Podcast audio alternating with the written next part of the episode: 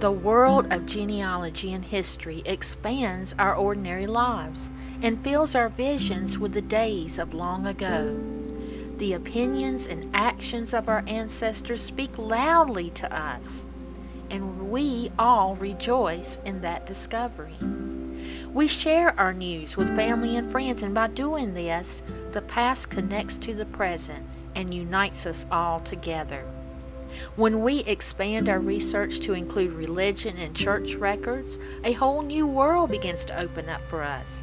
And we begin to primarily focus on the characteristics and the personalities of our ancestors.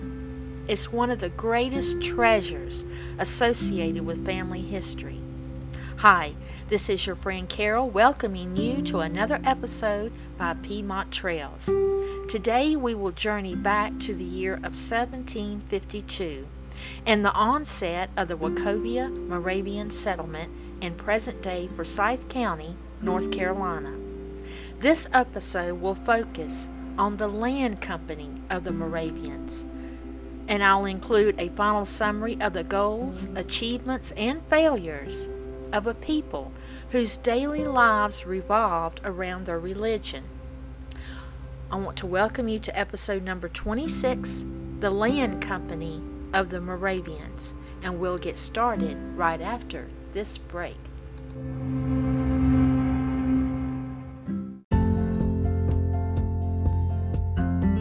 You can now join Piedmont Trails live.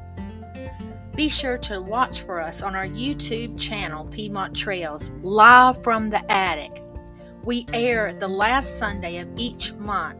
During our last live stream, we released over 60 surnames of families who lived along the Great Wagon Road. Don't miss the next one coming up on September the 26th at 7:30 p.m.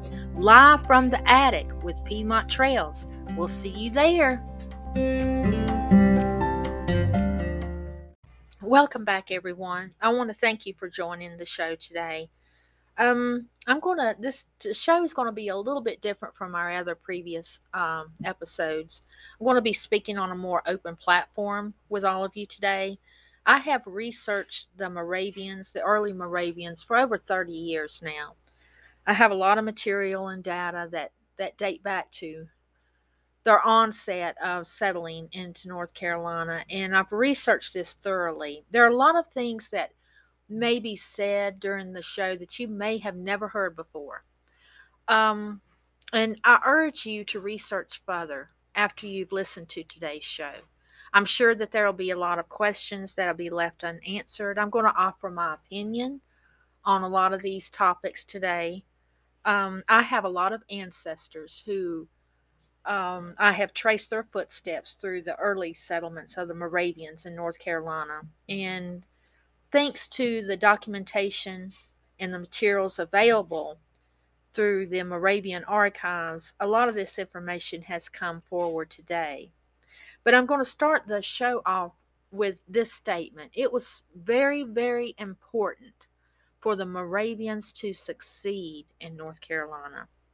And I'm hoping that as the show goes forward, you will understand more why it was so important. In order to understand completely why the Moravians chose North Carolina, you would have to understand about the Great Migration that was taking place during that time and all the lands that were available in North Carolina. North Carolina was the least, um, one of the least populated colonies during the 1750s. And with the land becoming uh, available, well, this enticed the Moravians as well and and you need to also look into um, other religious organizations such as the Quakers and the Baptists. There were many who migrated together to form their own small churches, their own small settlements, and so forth.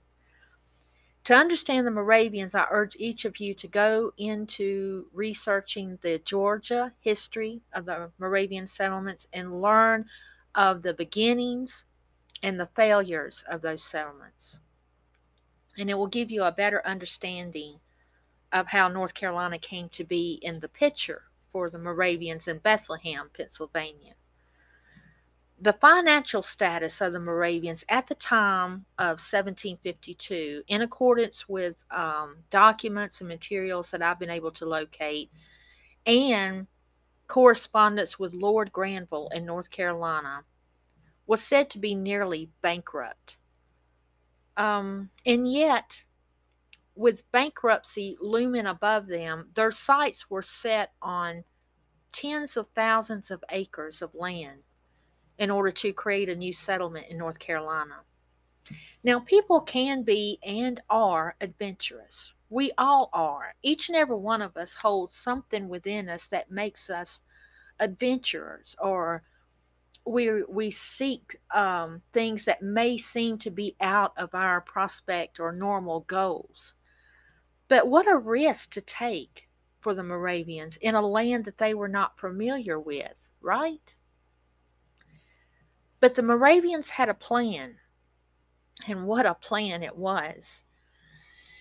The people who submitted for these actual land grants never stepped foot in North Carolina, and a lot of people are not aware of this. But the like for instance James Hutton never never traveled to North Carolina. He never set his eyes upon the lands that he actually owned in North Carolina. He was a British citizen. He remained in London. And he submitted for these land grants for the Wachovia tracts. The lands were paid for, the surveys were paid for, all the paper and documentation has been proven and filed accordingly.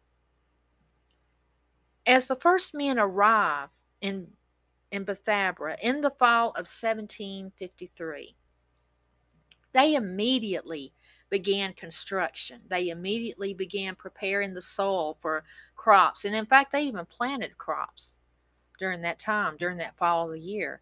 These men were skilled tradesmen. They were specifically chosen for a specific task in this new settlement. They weren't volunteers. These were chosen by church leaders specifically for a particular task.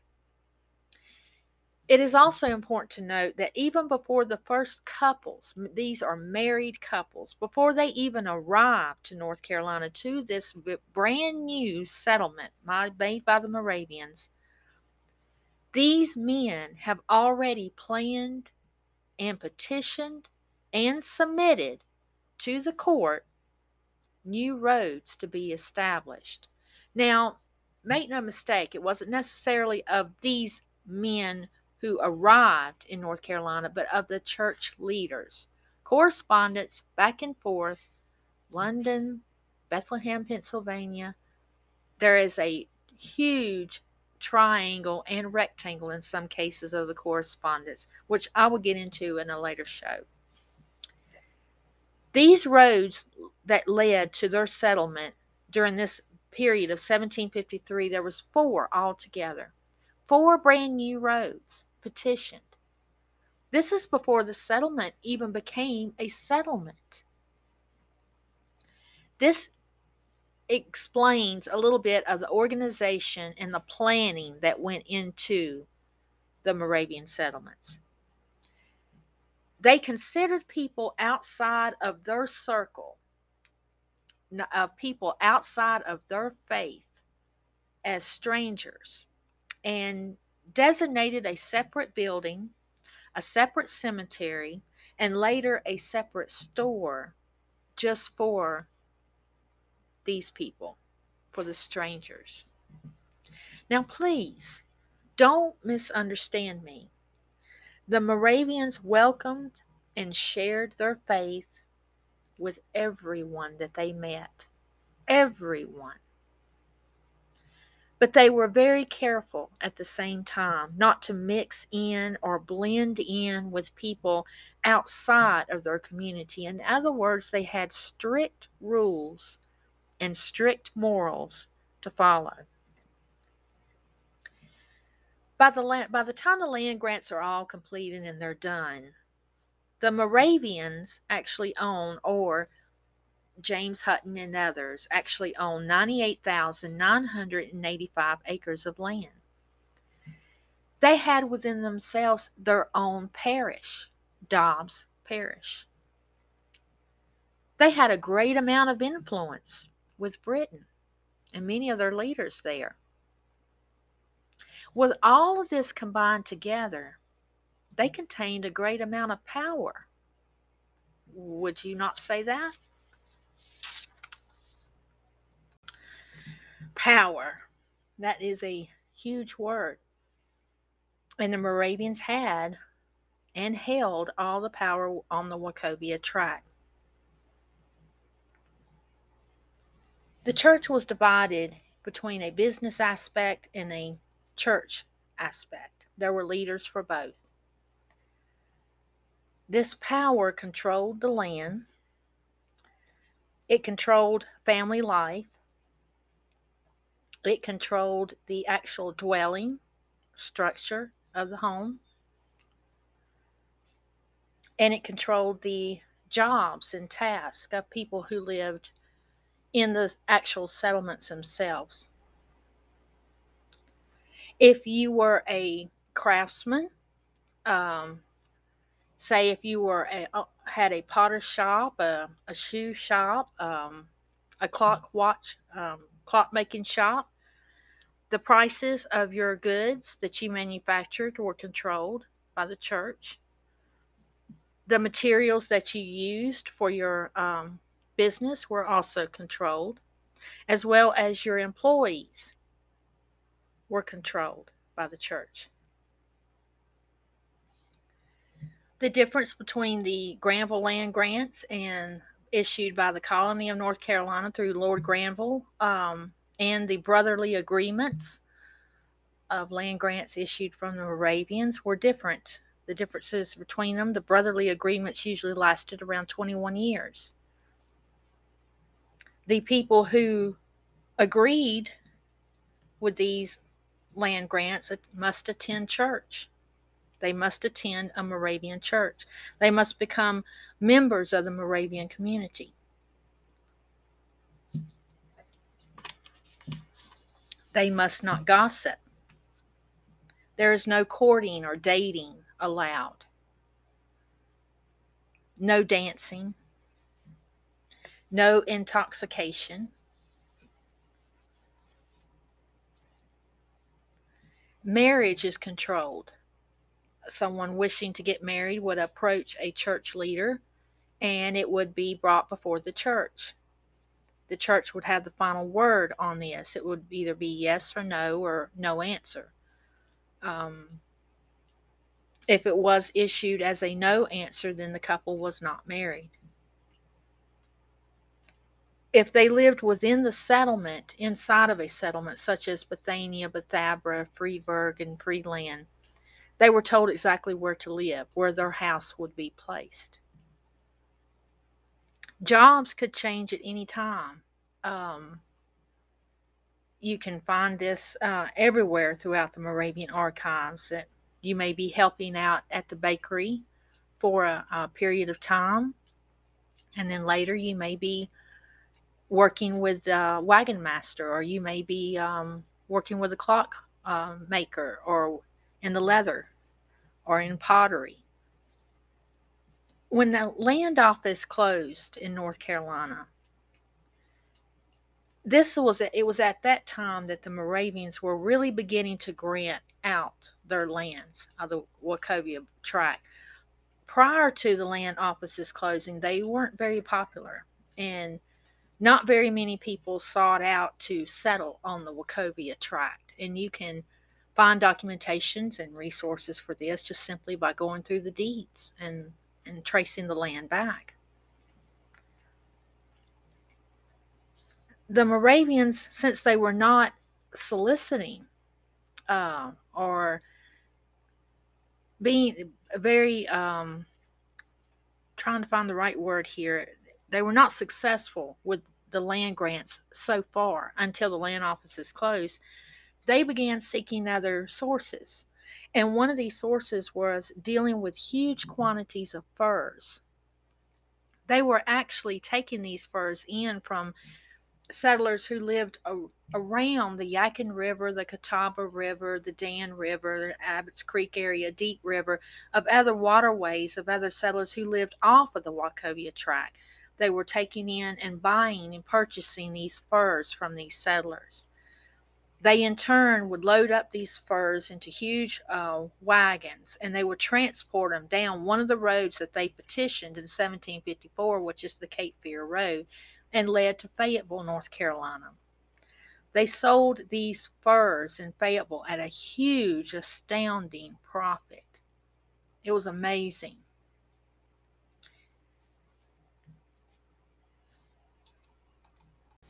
There were a vast amount of differences between the Moravians and other denominations that were located in the back country of North Carolina during this time period.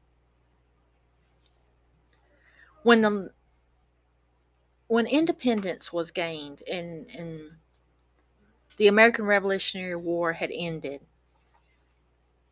and the quantity of land dwindled in North Carolina, the Moravians were beginning to see the effect of some of their actions. And when I say that, I mean they see they begin to see a decline of their faithful members. There were many families who resided outside of the Moravian settlements who held a strong opinion about them. They proclaimed that they played both sides of the fence. They re- they refused to choose a side during the American Revolutionary War, and this action created a lot of questions about them um, and about their actions and how they acted, how they conducted business, and about their land. The truth is what we all yearn for, not the portions or small remnants of the truth, but the whole truth is what we all yearn for. The Moravians' control over the people soon came to a point where it had to have some type of change.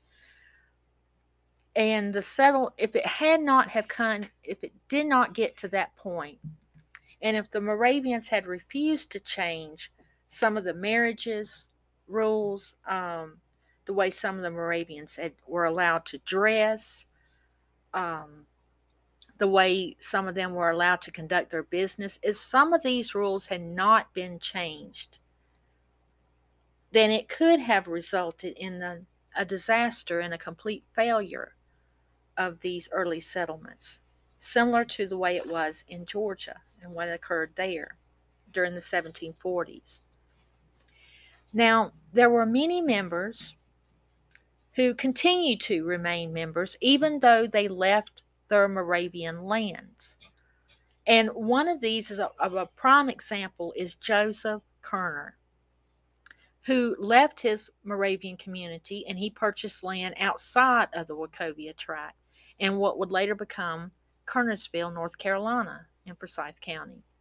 He continued to travel the miles back and forth in order to attend the, his Moravian church services. In other words, he was an active member of the church until his death.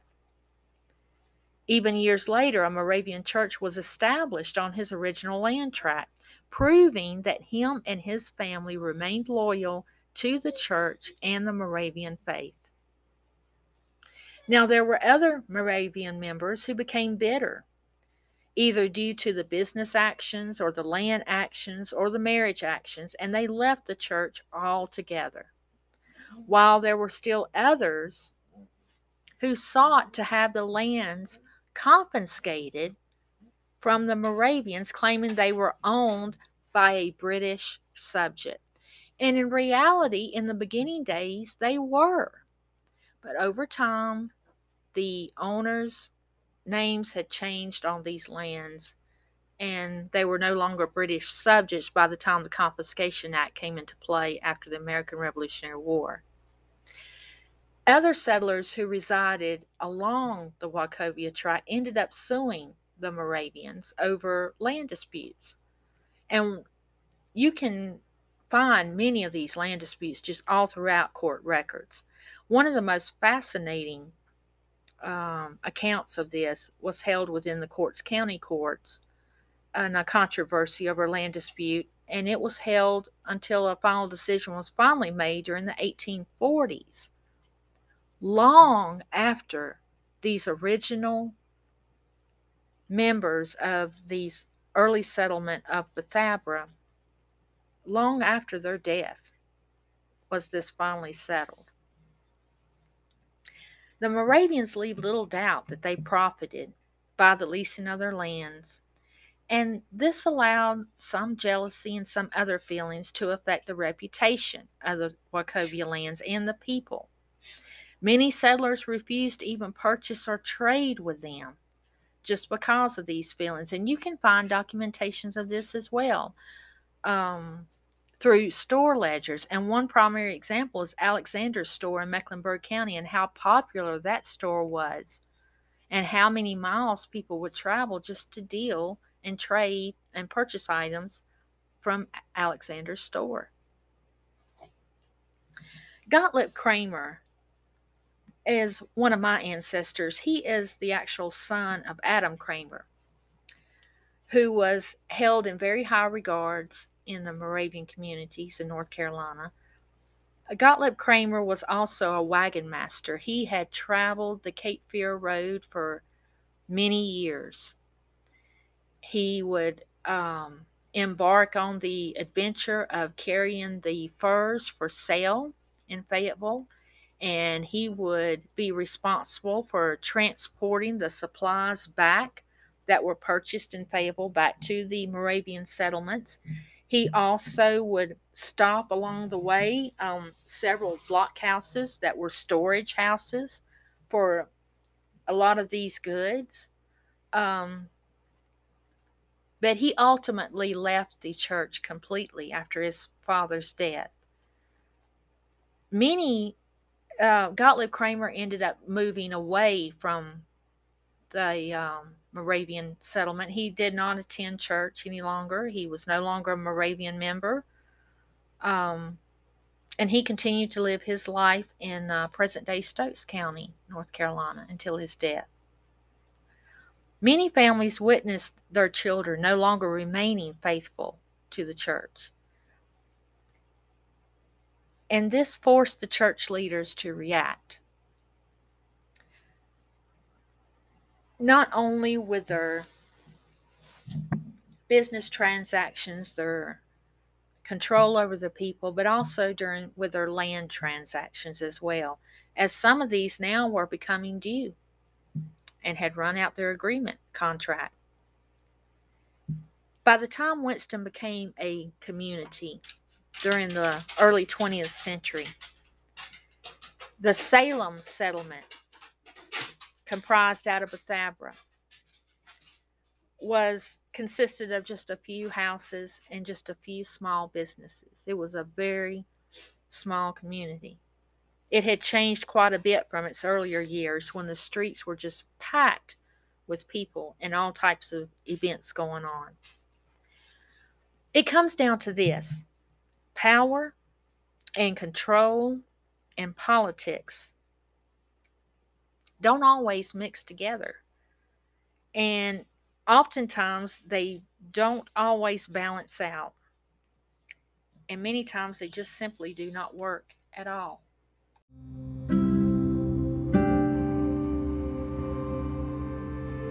I have the utmost respect for the Moravian records, the Moravians' history, and the Moravian settlements. Many of these first Moravian settlers are my ancestors, and it is for them today that I dedicate this show.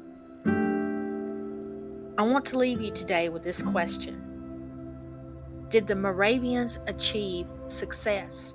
I believe they did. I believe that some of the actions that the Moravians portrayed through the years in their early years of settlement deserve more questions and deserve more research. I feel that there are a lot more discoveries to be made about the Moravians' early settlements in North Carolina. And I urge each and every one of you listening today to seek out these records and learn more about them. I want to thank you all for joining me today, and I wish you well on your journey to the past, and may God bless.